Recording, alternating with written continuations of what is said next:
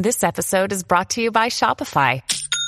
Forget the frustration of picking commerce platforms when you switch your business to Shopify, the global commerce platform that supercharges your selling wherever you sell. With Shopify, you'll harness the same intuitive features, trusted apps, and powerful analytics used by the world's leading brands. Sign up today for your $1 per month trial period at shopify.com slash tech, all lowercase. That's shopify.com slash tech.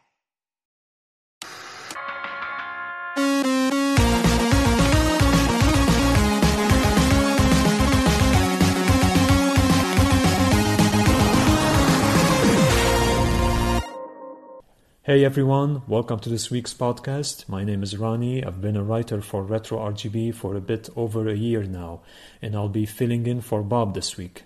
We've got some very cool stuff to talk about, so let's get to it. First up, Artemio just released the MD Fourier toolkit for PC Engine and TurboGrafx 16 consoles. So, for those who don't know, MD Fourier is a preservation and analysis software um, specifically designed for audio signals coming out of classic consoles. It has been available for a few months now for the Genesis slash Mega Drive. So, um, in short, the software allows you to compare two versions of a console's audio output and measure the resulting data in accurate scientific terms. So, um, from a consumer's point of view, uh, the software helps determine if the subject uh, console needs a recap, for example, and if replacing the caps actually makes a difference. So uh, the user can capture uh, two takes from the tone generator uh, software before and after replacing the caps, and then analyze them and see if that um, actually made any difference at all. In most cases, it will, um, especially with those uh, Duo consoles. Even the last uh, model released, the Duo RX. And from a developer's uh, point of view, uh, MD Fourier helps extract audio waves from original hardware and implement those into uh, stuff like emulators, um, upgrade boards like the Sega Triple Bypass, uh, FPGA cores um, like with the MiSTer project, and um, so those would sound exactly like the original console was originally intended to sound. So you can grab MD Fourier now from the from the link in uh, Bob's post. Just copy the PCE file to your ROM card or burn the the ISO image and run it on your console and start testing.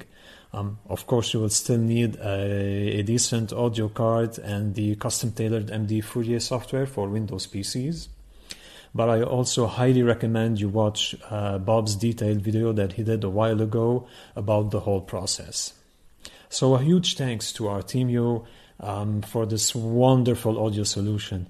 I mean, I've personally used the, the Fourier analysis before in college on some classical music instruments, and I never thought in a million years that I would be using it again, uh, but this time on my favorite classic consoles. Yeah, awesome. And speaking of Artemio, Bob just conducted a in-person interview with him recently, and let me tell you, this was one awesome interview. I mean, seriously, even if you're remotely interested in retro hardware, give this interview a watch or a listen, and I'm sure um, you'll learn a thing or two or a hundred from uh, Artemio's deep knowledge. Um, it's crazy how many people have been using his 240p test suite for so many years. I mean, I personally know professional modders and technicians who rely on the test suite for most of their work. Um, and I'm sure many of us first learned to calibrate um, our, uh, our monitors and TVs using the test suite and ch- checked for lag whenever we get the chance to, right? Um, so thanks again to Artemio for the great work he has done for the community for the past decade. Now this is pure awesome. Dan, aka Citrus 3000 PSI, with the help of Minir Beer, yeah, I'm sorry, we all butcher names at RetroRGB, um, just announced an optical drive emulator, an ODE, for the GameCube called the GC Loader. Um, it's mostly a plug and play SD card based device that requires just a bit of soldering. I mean, it's just a flex cable that lays over um, through hole pins, so you only need to worry um, about soldering the pins at the right temperature. So you won't have to, uh, so it won't actually cause any damage to the cable itself. Um, it is also highly recommended to use the amazing Swiss software with the GC loader and take advantage of um, all the awesome features that it has to offer. Uh, 400 titles have been tested so far, and everything seems to be working perfectly. Um, if there's um, any issues that might pop up later on, the ODE's firmware can be easily updated. Um, loading times have been also uh, reduced, and the GC loader supports full audio streaming, um, an option that has been absent for many from many other uh, solutions. Anyway, this sounds exactly um, like the device I've been waiting for. Uh, yes, I do play my GameCube games uh, on the Wii, but come on, with with the GC Video solutions, Carby component cable for me. And uh, now this, um, my GameCube will get a lot more playtime. Uh, the GC loader is priced at 80 uh, US dollars and will be available for purchase in December. For all who have been waiting for their GBA consolizer to ship, Jason from GameTech US recently posted an update video showing off his progress with current orders as well as a detailed overview of the brand new redesign of the assembled case. Uh, Woozle, the project's main developer, and Jason made a bunch of interesting cosmetic changes uh, to the assembled uh, version of the GBA consolizer, and they are listed in the article. Uh, Jason also announced that there will be a speedrunner firmware similar to the one available on the um, Game Boy interface. Uh, it's still in beta phase for now, and it will unfortunately cause some problems with uh, some TVs as the GBA's original refresh rate is set at 59.7 Hz, uh, which is not HDMI uh, compliant, compared to the original firmware, which will set the uh, GBA's refresh rate at 60 Hz. Um, I would love to test that uh, beta firmware on my VGA CRT that definitely supports the consolizer's native resolution of 1280 by 720. I mean, a digital to digital solution on a CRT with no lag, that would be fantastic. Um, anyway, uh, check out GameTech's video for so much more details about his progress with orders and um, all the changes Woozle and him made to the consolizer case. Bob just reviewed Mike Chi's recently released RGB2 comp and comp to RGB devices. There will be a much more detailed video coming out soon, but I wanted to briefly describe each device's main function. First, the RGB2 comp, priced at $60, um, converts RGB through SCART to YPBPR component video. Uh, Bob tested it with resolutions up to 480p and everything uh, worked perfectly. Um, just like the Shinybow option, which can sometimes cost over $100. Uh, one scenario where the RGB2 comp uh, proves to be super useful is using an existing RGB setup, um, like um, hooking up eight consoles to a SCART switcher then outputting to a consumer grade CRT that has component inputs and no SCART. Second, comp to RGB uh, is priced at $70 and it converts YPBPR to RGB. And it apparently works great with uh, signals up to 480p as tested by Bob, although he believes that 720p and 1080i should work as fine. Um, the comp to RGB converts a component video signal to RGB C-Sync, uh, meaning you won't have to worry about um, incompatibility with uh, Extron devices. I'm personally more interested in the comp to RGB because, um, just like Bob described in his article, I'm aiming for a fully automated setup. Uh, I want to be able to uh, plug my PS2, um, my original Xbox, my GameCube, and my Wii to the G Comp switch, and then connect that into the Comp to RGB, and then output RGB through SCART to my SCART switcher, and then finally output um, RGB to my monitor and OSSC. Complicated a bit, but awesome, trust me and um, it is always highly, highly recommended to use high quality cables like the ones that HD Retrovision offer. Um, anyway, Bob will have a much more detailed video coming out soon, I hope, about um, both products, so uh, yeah, look out for that. It looks like there's a new backlit screen for the Bandai WonderSwan color. The Chinese guy on YouTube made an installation video and briefly reviewed the new LCD screen.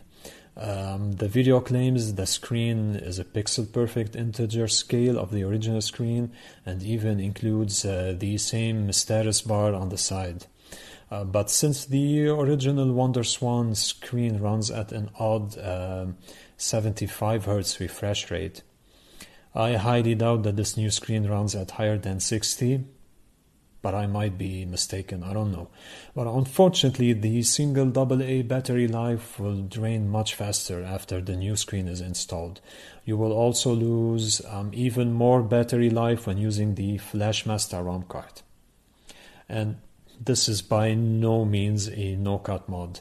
Um, in order for the screen to sit snugly uh, in the casing, a good amount of trimming is required. And like Bob said, uh, what if a new option comes out uh, later on that doesn't require any modification? You would have unfortunately ruined your system. But all in all, um, if you're a fan of the WonderSwan and its library and own more than one, then yeah, go ahead and give this new screen a try. Uh, maybe that will fit your needs until a new solution shows up. Mobius Strip Tech is now selling Vertex Virtual Tap video out kits and servo emulator chips. Um, first, the servo emulator works best in broken Virtual Boy units. So um, let me explain.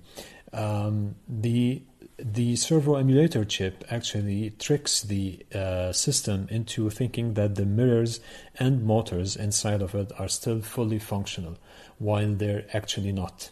Um, so a consoleized Virtual Boy could be built by combining um, the uh, servo emulator chip and the virtual tap um, and the Virtual Boy motherboard, obviously. So you could get rid of all the um, the inside mechanism and outer plastic shell too. Uh, but as Bob stated um, in his article, please do not cannibalize perfectly working Virtual Boys for consolization purposes. Um, just get a broken one and then maybe apply the fix. And as you may or may not know, um, the virtual tap comes in two different versions a VGA line uh, doubled outputting version and a 240p RGB outputting version. You could also install uh, two virtual taps in one system uh, for dual output. That's awesome. Um, check out Mobius Strip Tech uh, website for more info about both products. And don't forget to check out Greg Collins' awesome 3D printed ports specifically designed for the uh, virtual tap uh, no cut mod. This is not news related, but Chris, aka Beyond Pixels, just wrote a great informative article about yet another obscure PAL exclusive console, um, the Amstrad GX 4000. So, um, this console, which is based on the Amstrad uh, CPC 8 bit computer series, was released in the early 90s and had to compete with the likes of the much more superior Sega Mega Drive and Super Nintendo. So it had no chance of surviving a full generation cycle and uh, ended up selling uh, 150,000 units and had under 30 games released for it. Um, those games were also compatible with its computer counterparts. Something that has always fascinated me about the GX uh, 4000 in particular is the SCART port on the back of the system. I mean, I, I used to see uh, SCART connectors on VCRs and laser disc players back in the day, but never on a console. Also, uh, while the standard European version outputs uh, sync on composite RGB, the French version, um, which I'm assuming is SECAM, outputs C-Sync. That's crazy. Uh, anyway, uh, give the article a read to find out so much more uh, about this interesting little console. The C64 video enhancement by Copper Dragon is a YPBPR and RGB sync on green FPGA based solution for the Commodore 64. So, um, due to hardware limitations, especially with the video uh, interface chip 2, the C64 could only output RF uh, through RCA, composite, and S video through the 8 pin DIN. Um, I know the S video situation has been rectified over the years, but having a modern, clean 240p and 480p uh, solution is the way to go now. Uh, the video enhancement won't affect old, uh, the old outputs, except for uh, S video, as it bypasses the onboard encoder for improved quality. Um, there are a few palettes to select from, just like uh, with the NES RGB, and it's fully compatible with the OSSC and RetroTink 2X. The mod can be applied to uh, both NTSC and PAL models, and its firmware can be easily updated. Um, it's priced at a hun- uh, at under 100 euros, um, and the only way to acquire a C64 uh, component RGSB kit at the moment is by filling a form over at uh, videogameperfection.com. Um, orders will be carried in a um, uh, waiting list fashion. I'll probably install the kit in my uh, NTSC uh, Commodore 64 at some point. I mean, I, I haven't turned the poor thing on for, I don't know, probably eight years but having a modern output solution um, will make the overall experience much better. Uh, please check out um, Vanessa's detailed article about the video enhancement uh, mod that she wrote um, when, when it first got announced. That's it for this week. I hope you guys enjoyed the episode as much as I did. And if you can't tell that I enjoyed, just go back and count how many times I said awesome. I want to thank my wife Carla for editing the video. I want to thank the Retro RGB awesome team, family. Um, I'll probably see you guys in the next uh, Writers Roundup. Until then, keep on checking retrorgb.com for retro gaming news and updates within the community. Thanks, everyone. See ya.